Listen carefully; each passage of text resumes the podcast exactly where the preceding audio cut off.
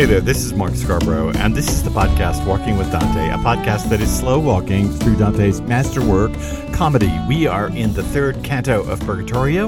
We're at a short passage, just 12 lines, lines 67 through 78. I'm going to keep this short in the passage here and what we deal with inside of Dante's text because I want to bring up a separate issue, a literary issue with you. may seem a little literary esoteria, but at the same time, I think it's important for us to talk this through, and that is how do you make a character? And what is the difference between the modern notion of a character and the medieval notion of a character? We'll get to that at the end of the podcast. But before that, let's talk about the passage. This is my English language translation of Purgatorio Canto 3, lines 67 through 78. You can find it on my website, markscarbrough.com or walkingwithdante.com, same website. You can there read it along, print it off. You can make notes, all the things I always tell you you can do. You can still do them right there on my website. Short passage, as I said, at this point, Dante and Virgil are trying desperately to figure out a way up the unbelievably steep wall that is the initial ascent up Mount Purgatory.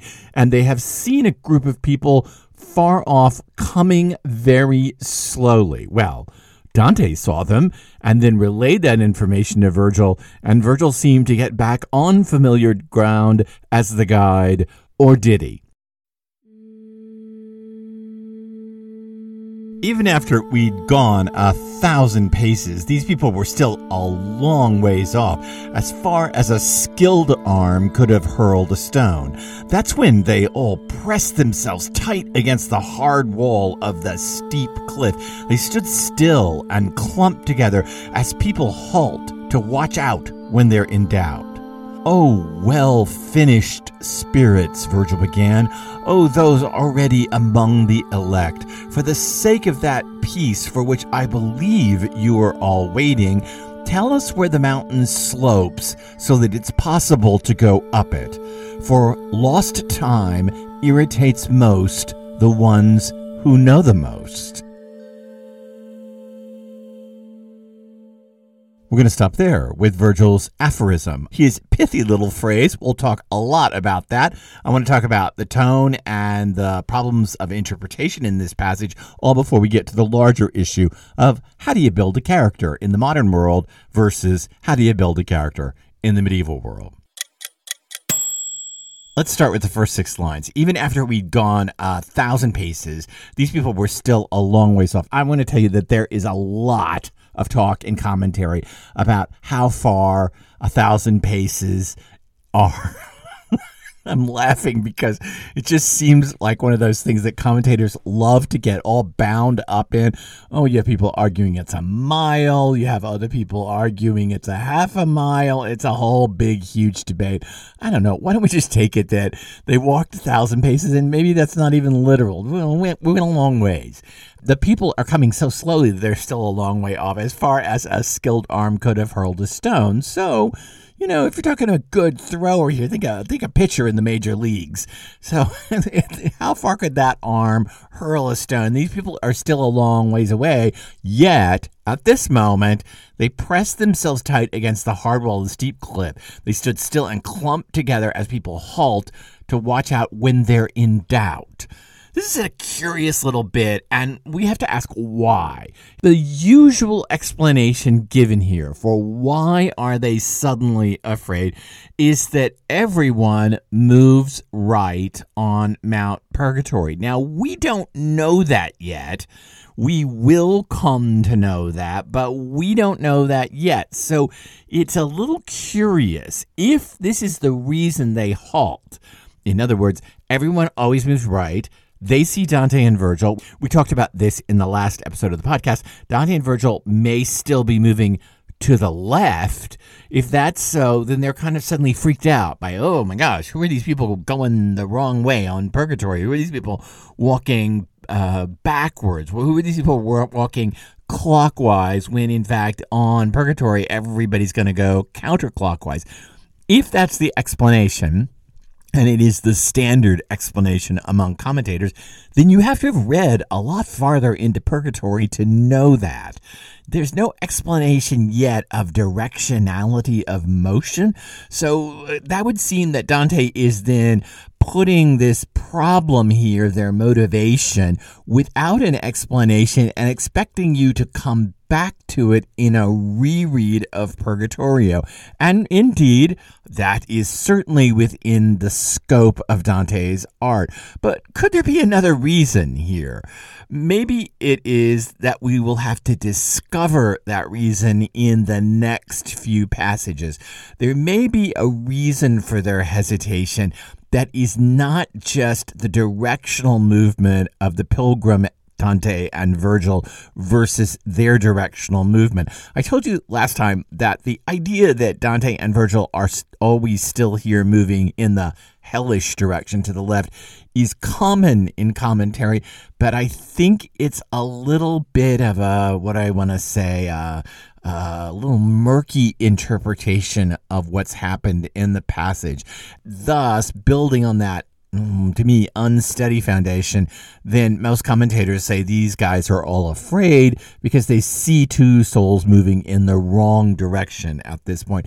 But again, that's not spelled out in the text, and I actually think there may be a more readily available interpretation lying only a few lines ahead of us. Sorry, not in this passage. I don't mean to put it off until the next episode, but I have to. I have to give you the standard reading and then say there may be a secondary reading ahead. All right, let's go on in the passage. Virgil says, Oh, well finished spirits, benfiniti, oh, those already among the elect. For the sake of that peace for which I believe you're all waiting, tell us where the mountain slopes so that it's possible to go up it. Virgil is engaging in a lot of flattery here. He is doing what he has done before in Inferno occasionally. He has flattered people in order to get something out of them.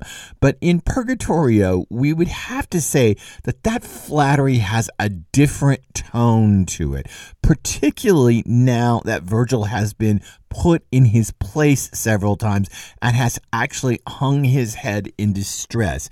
He begins, Oh, well finished spirit, benfiniti. Are they? These guys are. on the bottom of Mount Purgatory. It's true. They're in the afterlife of the redeemed. But are they well finished? Have they finished? I don't think so. I'm, perhaps I'm quibbling on a line here that shouldn't be quibbled. perhaps I'm making a big deal out of nothing here, but it always strikes me that this flattery is a little off. Well finished. No, no, no, no. These guys have a giant climb ahead of them, as do Virgil and the Pilgrim this flattery rings a little different for me, and then it really rings different in the last line of the passage.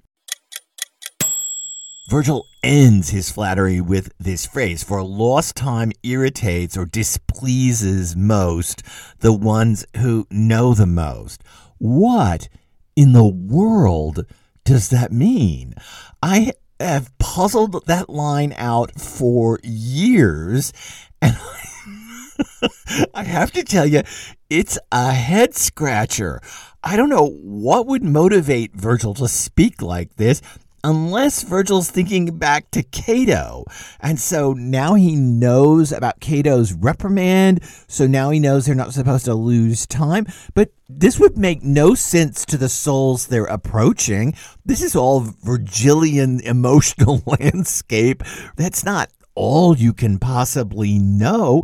When have we ever seen Virgil speak in aphorisms, in pithy sayings? This line always strikes me as unbelievable overreach on Virgil's part that he is attempting to appear incredibly wise in front of redeemed spirits. Now, these guys are at the very bottom of Mount Purgatory, and we'll find out why in episodes ahead. But still, he's trying to seem very, oh, look at me, I'm a sage. a philosopher. So let me lay this one on you, which will make no sense to you because you you don't know why I'm saying this, and this has to do with my getting reprimanded, maybe. But uh, anyway, here's the here's the saying. It's just one of those moments in which I think Virgil's character is being revealed in an ironic way. I think that Virgil is coming in for a bit of a drubbing again here. He's overreaching in his flattery, Ben finiti, well finished, no way, and overreaching with this aphorism, which in the end would mean nothing to these souls. What in the world are you saying, old man? Furthermore, the aphorism itself is so pithy, so trite, so contorted that it itself doesn't quite mean anything. I'm sorry, lost time irritates most the ones who know the most. N- no, not really. I know some people who know a lot about I don't know, quantum physics or who know a lot about cardiology. And let me say that they waste time. So I don't think that that's a uh, truth of the matter. I've met a lot of literary scholars who have an incredible depth of field knowledge of 19th century history and culture. I don't think that they are somehow not guilty of wasting time. I think they do waste time. They sit around their office on social media. So, this whole aphorism at the end, it seems to bear on Virgil's personal experience. It seems to bear not at all on the experience of these people who are coming very slowly because they're clearly wasting time. They're walking so slowly. Is Virgil trying to reprimand them then in the spirit that Cato has reprimanded him? If that's the case, this is just going to land flat because they're doing what they have to do, walking around the bottom of Mount Purgatory. All I'm saying is that I think this aphorism is a curious moment in the characterization of Virgil, which leads us out to the problem of building a character in the modern world and the medieval world. There are ways in which modern characters in storytelling are reminiscent of medieval characters, or we could put it the other way medieval characters show the early signs of modern character development. And I'd like to go through three particular ways that medieval characters sometimes indicate what we now take for granted in modern novel or storytelling or narrative or film or plot mechanisms. One way is backstory. And medieval characters sometimes have a backstory, but it is not a given. In the modern world, the notion of a backstory becomes central to building a character. Now, we do have some backstory here. We have Virgil and Erichtho and Virgil's first journey to the bottom of Inferno, but we are distinctly lacking the exact specifics of Dante the Pilgrim's backstory. We still don't exactly know and are having to intuit a backstory. And we are such modern readers that I guarantee you, we are all, me too, looking for the backstory because it's how we read character now. We look for the past to bring meaning to the present. We live, to put it bluntly, post Freud. And post Freud, we're going to say that the past somehow causes behaviors in the present, and thus characters must have a backstory. This is a Hmm, either or a yes or no in medieval characterization. There are lots of characters in medieval lit that don't have backstories. For example, um, Chaucer's Second Nun in the Canterbury Tale. Uh, the prioress is on the the journey to Canterbury with the other pilgrims. She has nuns with her and a, a priest with her, and one of her sub nuns tells a tale, uh, a saint's legend. Well, that second nun doesn't really have a backstory. People have tried desperately to use the second nun's tale as some kind of commentary on her boss, the prioress, but I don't know that that fully holds together. And in fact, some of the pilgrims' backstories in the Canterbury Tales don't quite fit the tales that they tell. The wife of Bath is the clear one here. The wife of Bath has a giant backstory, but the tale she tells is a pretty standard morality fable, which doesn't seem to fit this very amoral, not even immoral, amoral, multiple times married woman who is the wife of Bath. Backstory is a funky thing. We now take it for granted and we look for it. We look for it to explain characters. And sometimes when we do this in the medieval text, it's warranted, Virgil and Erichtho. And sometimes when we do it, we're actually overreaching what a medieval character is.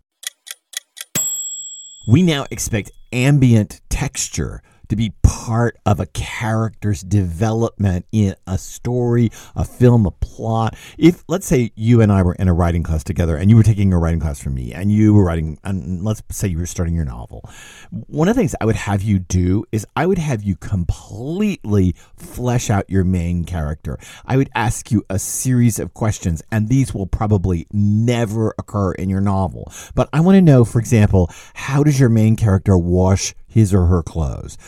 Does he let them pile up until they just almost overwhelm his bedroom before he ever does the wash? Or does she uh, somehow throw them all into the washing machine together so everything on hot water and everything comes out pink? Does he ritually do it every Saturday. That's the day he does his wash. Does she separate colors so obsessively that she does these little tiny loads, like seven little tiny loads of a single person's wash?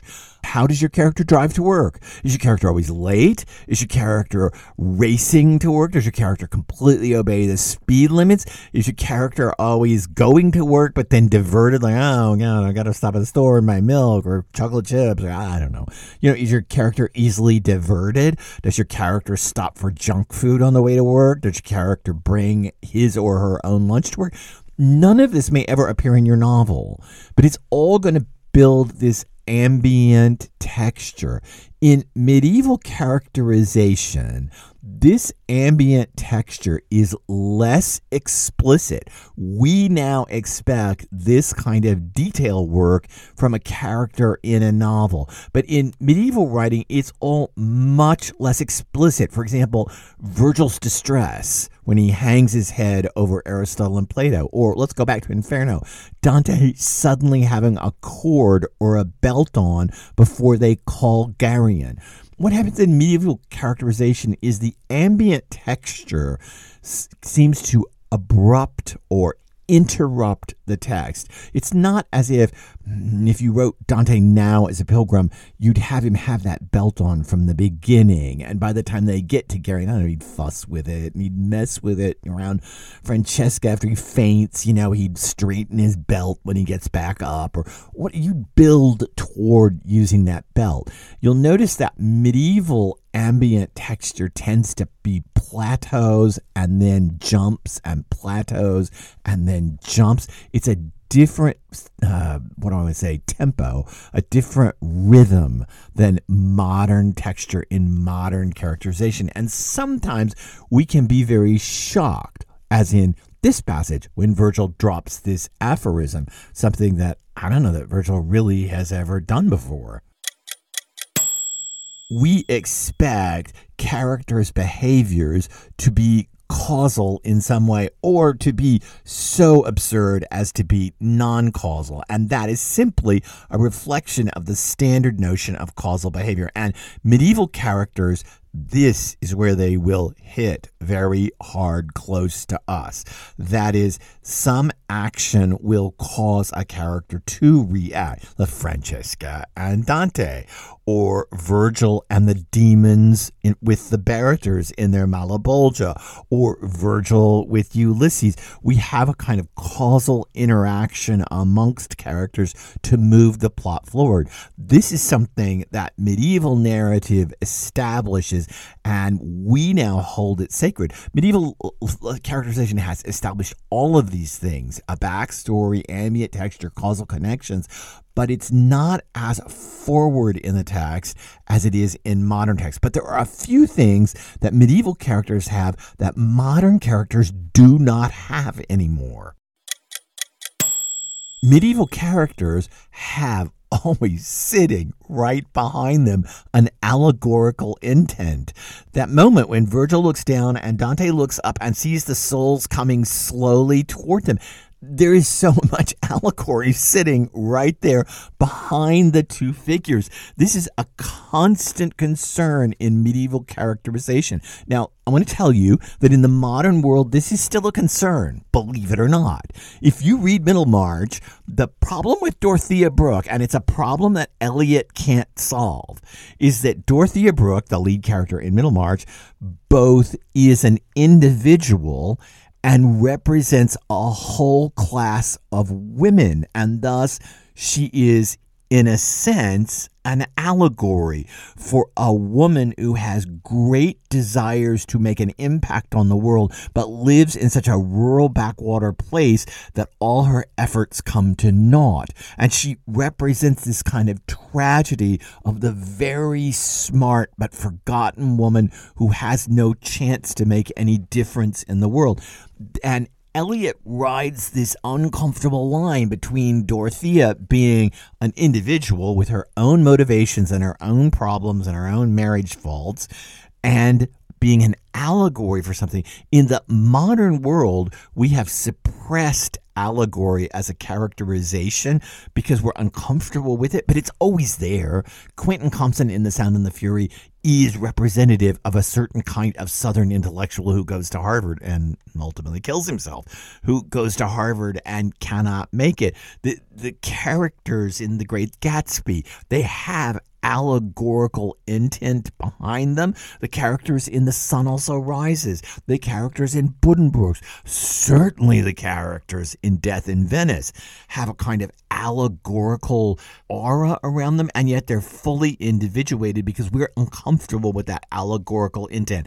Medieval writers are never uncomfortable with that allegorical intent and are always pushing it. This is why we get so many people saying Virgil is the allegory of reason. I would argue that one of the ways that Dante is a genius is Virgil is an allegory of a lot of things. He's an allegory, yes, of human reason and human wisdom, He's also an allegory of the failed father figure, the father figure who is imperfect and not like the ultimate father figure in God. There is a lot of allegorical intent behind Virgil, just as there is behind the pilgrim. And Dante is constantly playing with this. And it's easy sometimes for us to slip into this idea that these are individuated characters, when in fact, Dante is always thinking about them as what they represent. Medieval characters are also developed in a very specific way, and let me explain this. They're developed through topoi, and we've talked about this a little before, but let me say it again. Topos is Greek for place, and topoi is a literary convention in which you take certain set pieces as if they're pieces of geography and you sew them together to create a character. So you have the confessio topos, that is the topos of I confess that I did wrong and here's all the things I did wrong. You have a discovery topos in medieval literature, which is often about discovering a secret, particularly in a chest or buried somewhere and finding it and having it opened up and, and finding out what your true purpose is. We could see part of this discovery or treasure topos with Brunetto Latini in Inferno. Topoi get assembled in various ways. The romantic chivalric topoi of love with Francesca, as well as the confessio, the I confess topos with Francesca kind of weaving together to create her story. Medieval writers are using established set pieces and weaving them together to create character. And thus, we see texture here. We see, mm, to use the fancy modern word, voicing that is, Virgil appears to speak in different voices, or the text seems to have different angles or points of view on Virgil. And this is because we are existing in various topoi, and that topos we're existing in here in Purgatorio at this moment is the lost pilgrim, the pilgrim who is trying to get somewhere and doesn't fully know the way. And in this case, has a guide who doesn't really know the way. This is a very familiar fairy tale topos. Think of Red Riding Hood in the woods, the lost way and the dangers of the lost way. And in this case, even the lost guide, which is a very familiar medieval topos, the lost or failing guide who can't get you somewhere, which is always generally related to pilgrimage or crusade or going to the Holy Land or the Levant in some way. And these stories are being woven by Dante into a single narrative. So we feel not the ambient texture that modern characters feel, which is how do you do your wash? How do you go to work? What do you eat for lunch? All that ambient texture that develops a character. Is a character obsessive compulsive? Is a character um, a drunk? Is a character obsessed with his own failures? Is a character somehow a, a, a woman who is trying to make it in a man's world? You know, we have all this ambient texture around our characters in modern novels or modern plays or modern films.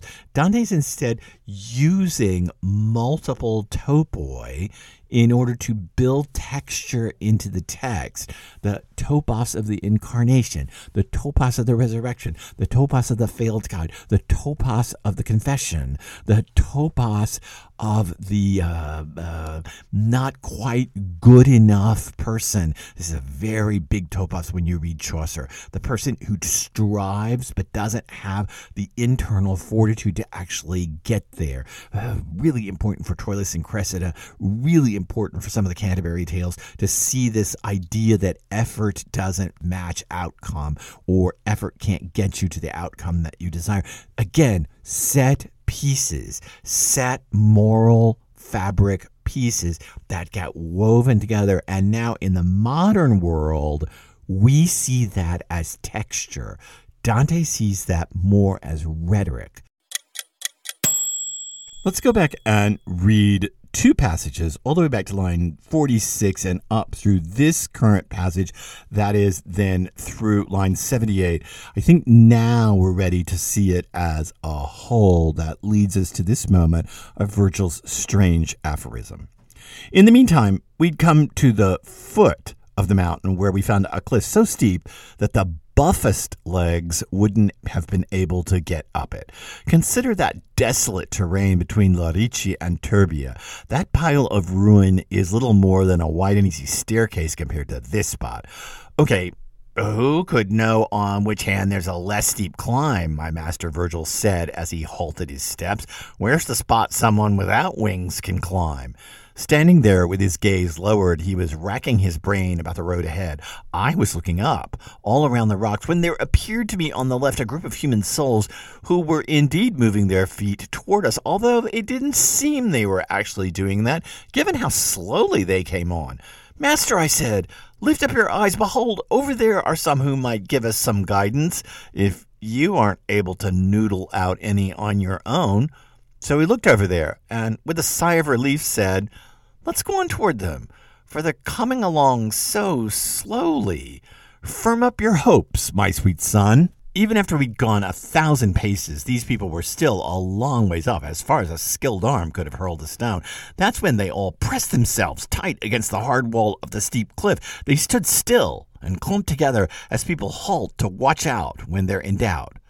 Oh, well finished spirits, Virgil began. Oh, those already among the elect. For the sake of that peace for which I believe you all are waiting, tell us where the mountain slopes so that it's possible to go up it. For lost time irritates most the ones who know the most. There's a long way away to talk about characterization, but I just thought it was really important since we're talking so much about the funkiness of Virgil in these passages. So I thought it was important to do a small passage here and then kind of lead out into a larger discussion. I'm sorry if that got really literary.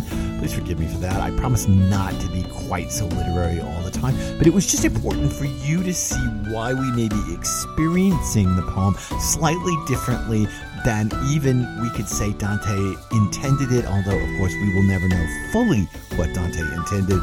We're experiencing it through our own rubric of how characters work.